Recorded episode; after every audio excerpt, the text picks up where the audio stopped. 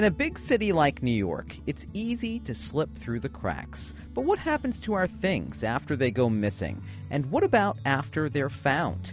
Good morning. I'm George Bodarky, and this is Cityscape on 90.7 FM and WFUV.org. Coming up, we'll talk with an artist who gives lost objects in New York City a voice. I would always kind of think of lost objects as like living things and have personalities and have stories to tell. A couple who went to great lengths to find their lost dog. My immediate thought was like, it's okay, we're going to find him tonight. And obviously that didn't happen. That and more coming up on Cityscape this morning. But first, we check in with the MTA's Lost and Found.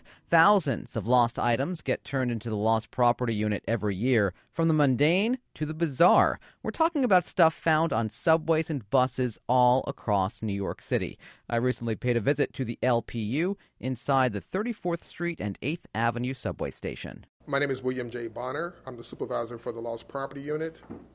And here we are in the LPU right now. How long have you been here? I've been here seven years. So, why don't you walk me through? What am I looking at? Okay, so here we have all the lost property that's received that has none, uh, has no um, sensitive items, um, no personal information. And all the items here are, they have a retention period of, of 90 days. Everything that comes in here has a retention period. So basically, on this floor, we have all the items uh, by the month, and everything is stored by the, the date of the month. Uh, all the tan cabinets are non notified items, and in the rear, we have the gray cabinets that have all the non notified items, meaning that there's something inside the item that contains a customer's address but no sensitive information. Do you take steps to reach out to those people when you do have identifiable information? Right, that's the main. That's our main goal. Once we receive an item, you know, to contact the customer.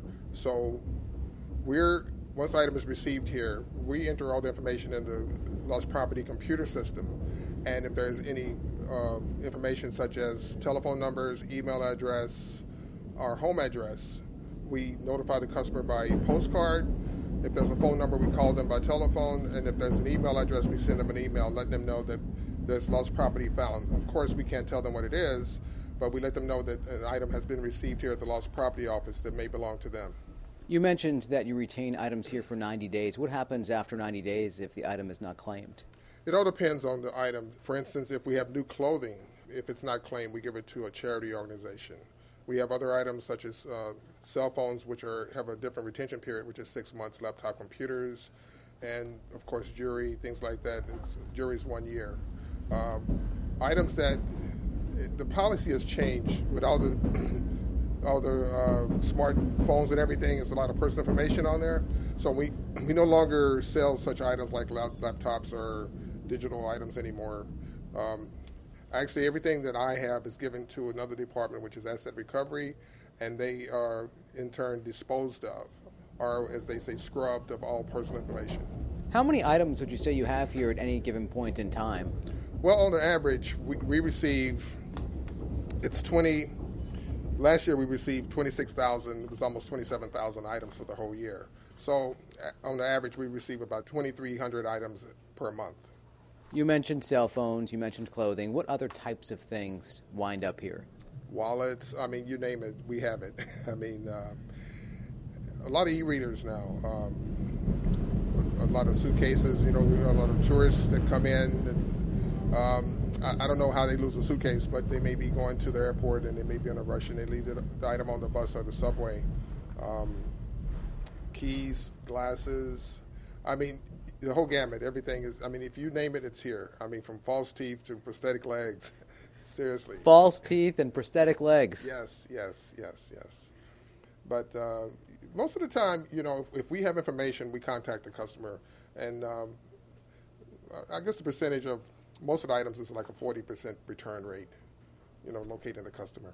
I guess that's not bad, huh? No, it's not. No, for, the, for New York City, I mean, this is a very large system, and um, we have a pretty pretty organized system here. So um, we, uh, like I said, our main goal is to re- reunite the property to the customer. False teeth and prosthetic legs are pretty interesting. What other oddball items have wound up here? I, I guess uh, the time that I've been here, the strangest thing that I've seen is um, a car bumper a steel car bumper. Uh, seriously, you know, in New York City on the subway.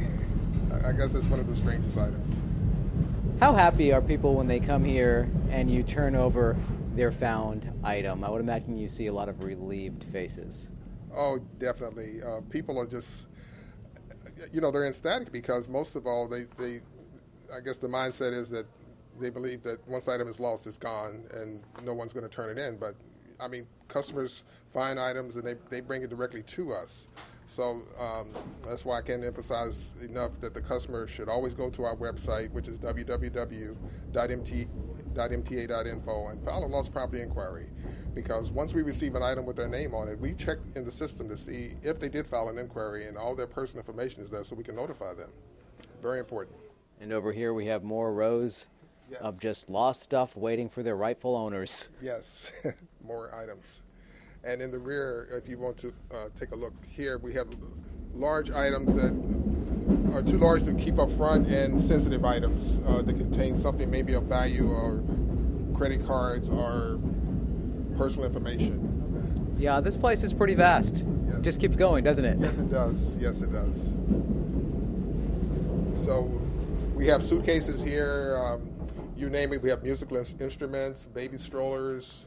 Um, bicycles over here. Uh, you name it, like I said, everything is here. How do you forget a bicycle? Well, most of the time, the bicycles are attached to our property. For instance, when you enter the subway station, there, the uh, customer may attach the, the bicycle to the to the railing, and there's a sign posted that if you if you attach your bike here, it will be removed and sent to our office.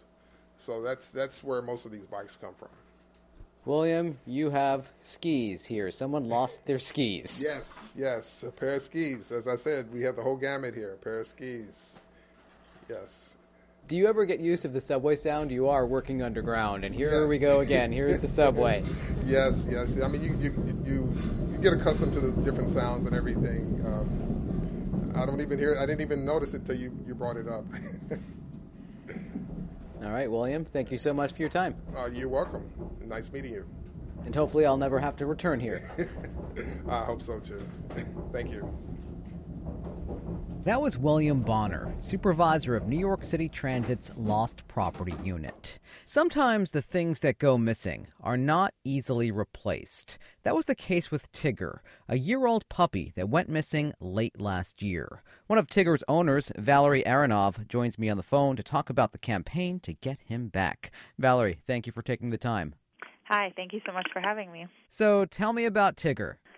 Uh, well, Tigger is a uh, rescue dog that we adopted on June 1st last year. He's a lab pit mix, we think. He's very timid and shy around people, and he's not really he's not really a flight risk because he's a, you know an off off leash kind of kind of dog. We take him off leash in Central Park and in dog runs.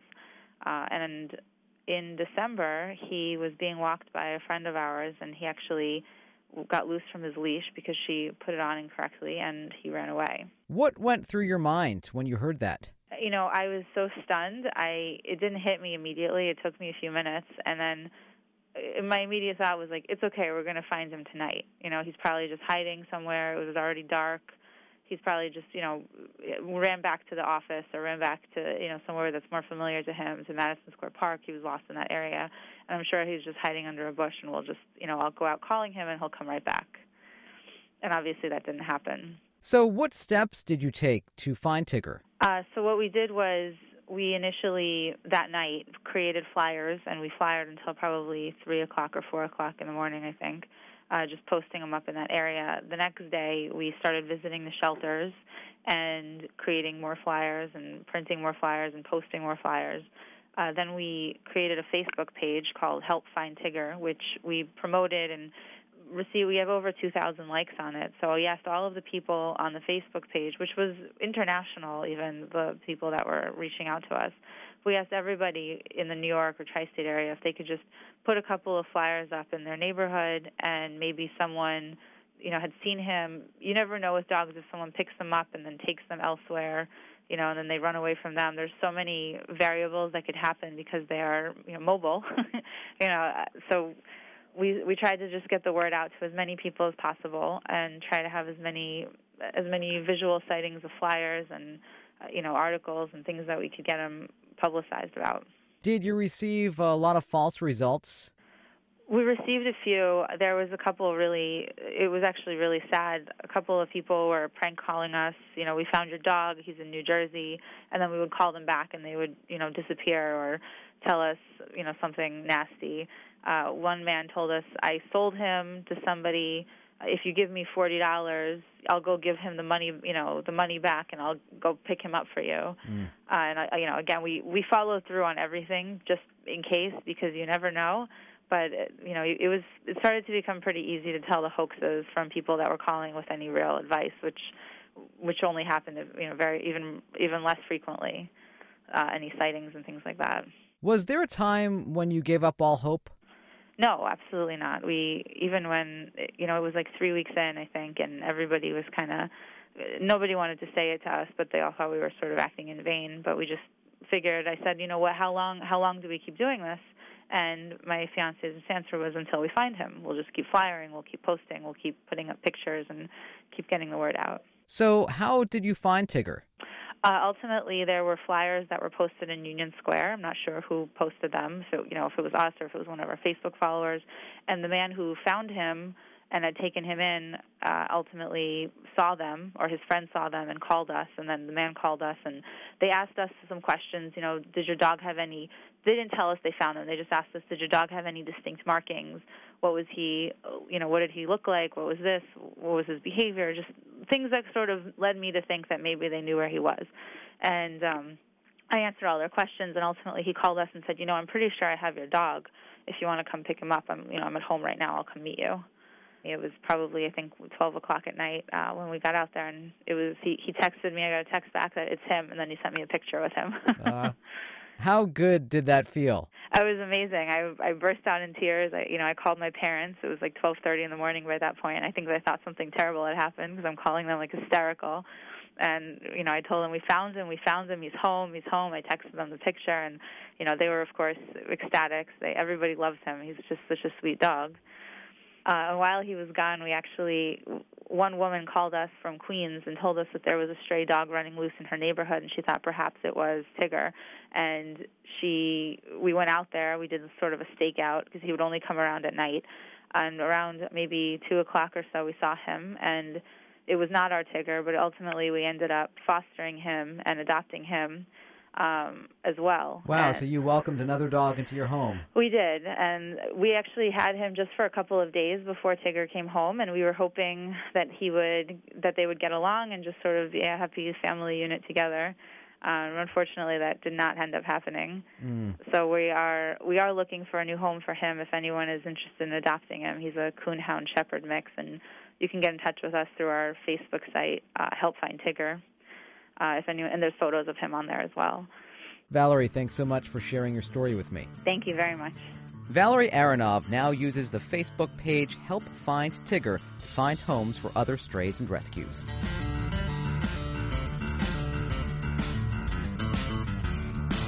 You're listening to Cityscape on 90.7 FM and WFUV.org.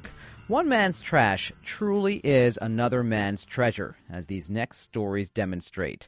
On the shore of Dead Horse Bay in Brooklyn is what's known as Bottle Beach. It's awash in bottles and what are believed to be old horse bones, among other things. I recently paid a visit to Bottle Beach and caught up with a photographer who likes to seek out forgotten treasures there. My name is Will Ellis. I'm a photographer. Uh, I run a website called Abandoned NYC and uh, just started a photo series of found objects in New York City uh, called New York Lost and Found. We're hearing a little bit of the wind because today we are where, Will? This is uh, Dead Horse Bay, which has to be the best place in New York City to find old things. There's uh, some really interesting, uh, really interesting phenomenon happening here. So basically, this place was once a real watery mess, uh, kind of a swamp, marshland, and it was filled in um, for development in the 1920s uh, with garbage. So, at some point in the 50s or 70s, uh, the landfill cap ruptured, And today, all of that garbage that was deposited here in the 1920s is coming to the surface again uh, as the shoreline is eroded away. So the beach is covered with old bottles and old artifacts from that period. Um, you find old toys, shoes, basically anything you can think of that you might have thrown away is here at Dead Horse Bay. So it's a treasure trove of garbage. Exactly, yeah. Kind of a time capsule, I like to think of it. Um, it really gives you a, an idea of what it was like to live back then, you know, what kind of objects they had. Uh, you notice, the first thing you notice is all of the bottles are glass. Uh, you see the old old logos, and um, it's really just a, a look back in time. What are among the neater objects that you've discovered on this beach? You know, my favorite things to find are the old toys. Um, this was when plastic was just coming into use, and some of the first uses you saw were in children's toys. Uh, I especially like finding things that have uh, a face because an object with that is kind of a, a, figure or a sculpture, when there's a face, you can instantly kind of connect with it, and it takes on this personality. And of course, they've been underground for close to 100 years. They're decayed and grotesque. And so you find, you know, old doll heads that are just misshapen and they're really fascinating to look at. And, you know, as a photographer, I'm looking for that texture and that decay um, to make an, an interesting picture. Do you create stories in your mind thinking about who that doll could have belonged to? Absolutely. And it's so much of it is about that sense of mystery and the questions it brings up. You know, when you pick up an object, you might be the first person to touch that in a hundred years, and who was the last person to interact with this? Uh, and with the toys, you know, this this meant something to some little boy or girl at one point. Maybe they they played with it for five seconds and forgot about it, but um, you know, it sort of really connects you with the past in a really direct way, um, and connects you to the life of an individual. Now, you don't only hunt for objects here, you do this all over New York City, right? Right. Um, and this started pretty organically. I was doing this project, Abandoned NYC, documenting um, abandoned buildings across the five boroughs. And that was around two years ago that I started.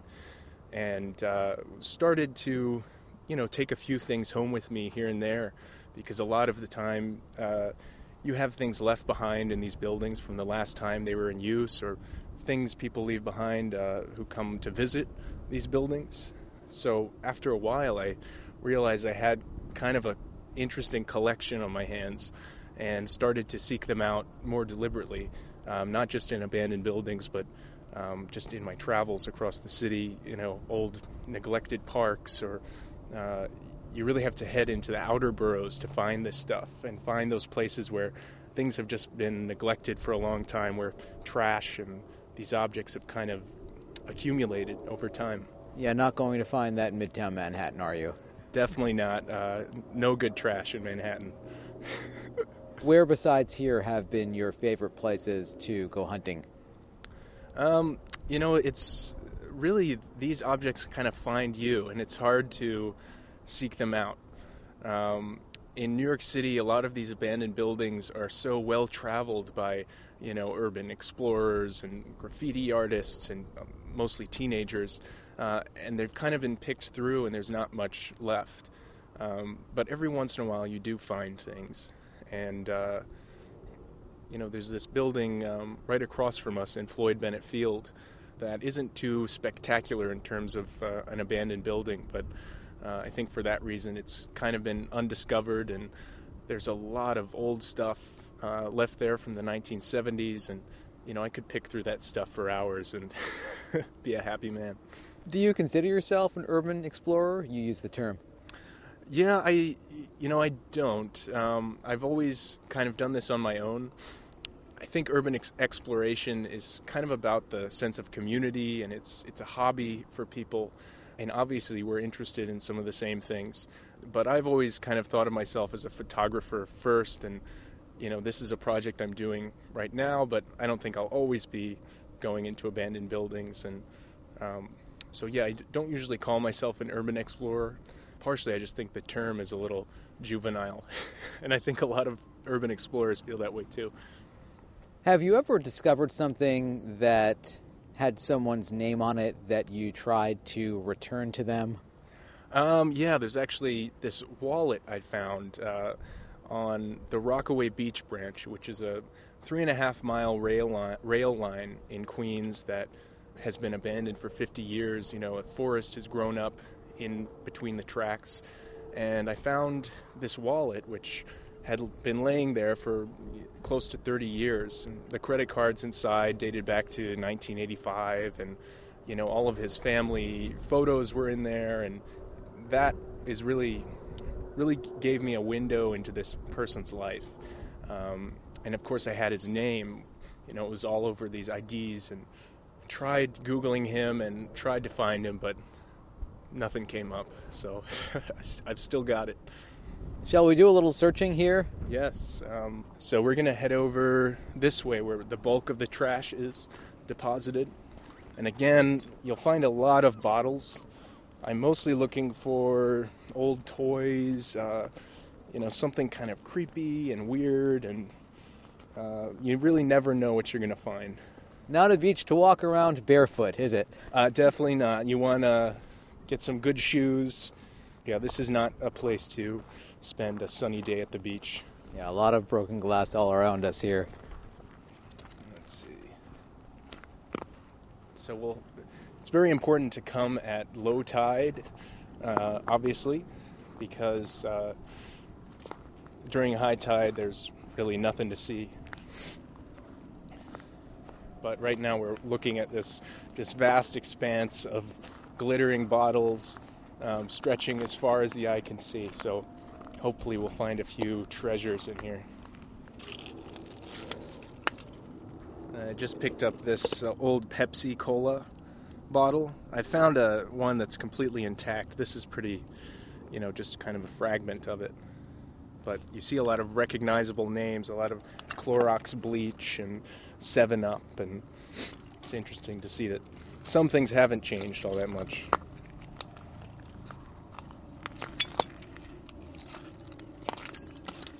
So I just picked up this uh, little bone here.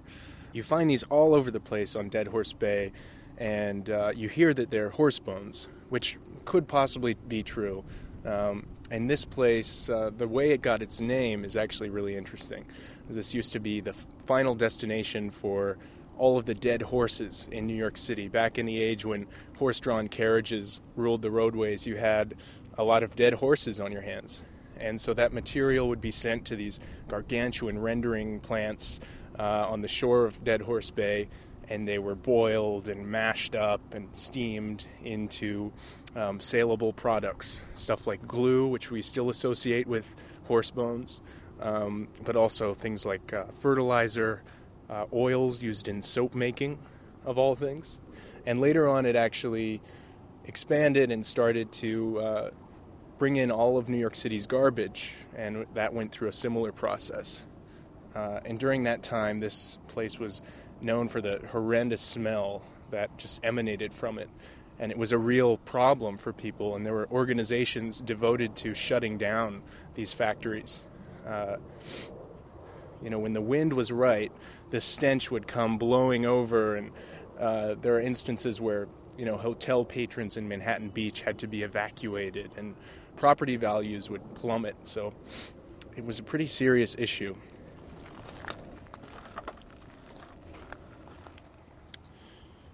Here's a Minck soda bottle, M I N C K, since 1888. Wow. A sparkling carbonated beverage, triple filtered, every bottle sterilized. I don't think it's sterilized any longer.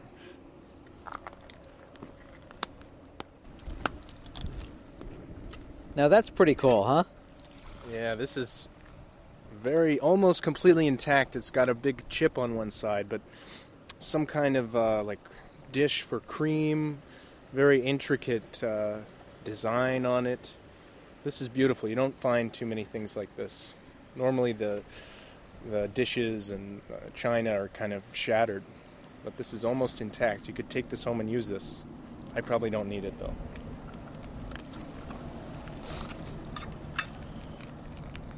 This appears to be some kind of like inflatable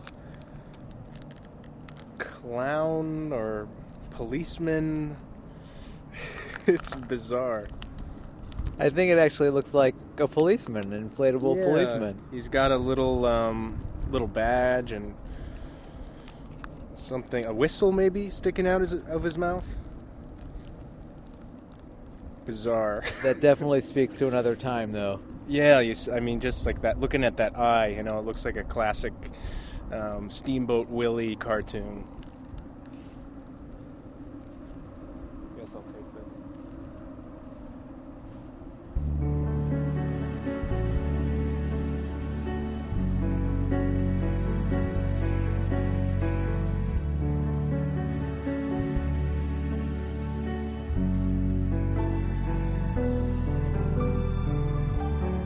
Will Ellis is a photographer from Brooklyn. You can find his lost and found photo project on his website, abandonednyc.com.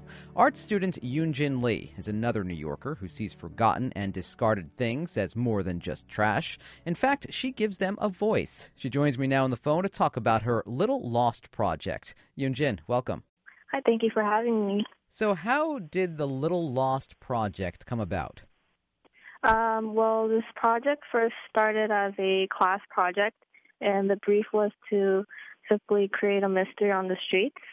So I thought it would be interesting to humanize um, small everyday objects that we see laying on the streets of New York, like Metro cards, lip balms, lighters, something that is really annoying when you lose them, but easily replaceable.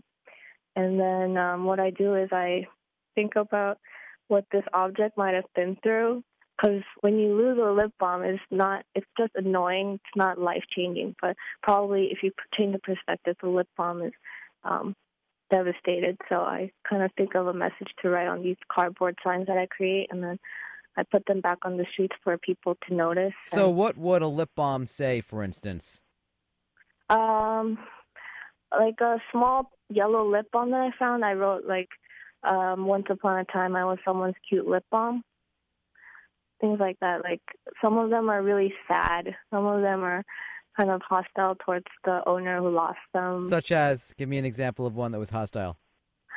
uh, I lost once. I did a paper clip, and it said I wrote, um, "You lose me, you lose all your papers." Huh. You know, things like that.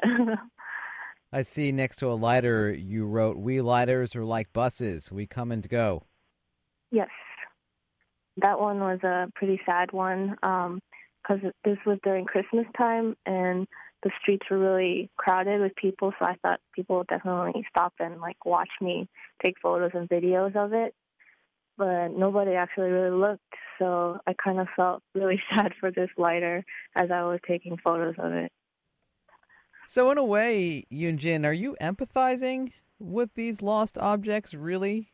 When it comes down to it, do you actually maybe feel what they might feel if they were human? Yes, I I um try to put myself in the shoes of these objects and kind of try to relate with them so that when people read these messages they can also relate with the small object.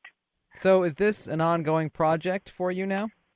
Yes, it's a it's an ongoing project that I'll be doing for a while. Will you ever, ever look at a lost object the same way again now that you've undertaken this project? Uh no, I think and I would always kind of think of lost objects as like living things and have personalities and have stories to tell. Yoonjin, thank you so much for your time. Thank you. That was Yoonjin Lee of the Little Lost Project. You can see that and more of her work at zoonzin.com. That's Z as in zebra, O O N Z as in zebra, I N dot com. And that's it for this week's Cityscape. Past episodes of the show are available in our archives at wfuv.org slash cityscape. You can also subscribe to our podcast on iTunes, like us on Facebook, and follow us on Twitter. Find us in all three at WFUV Cityscape. My thanks to senior producer Veronica Volk and producer Taylor Nolk. Have a great weekend.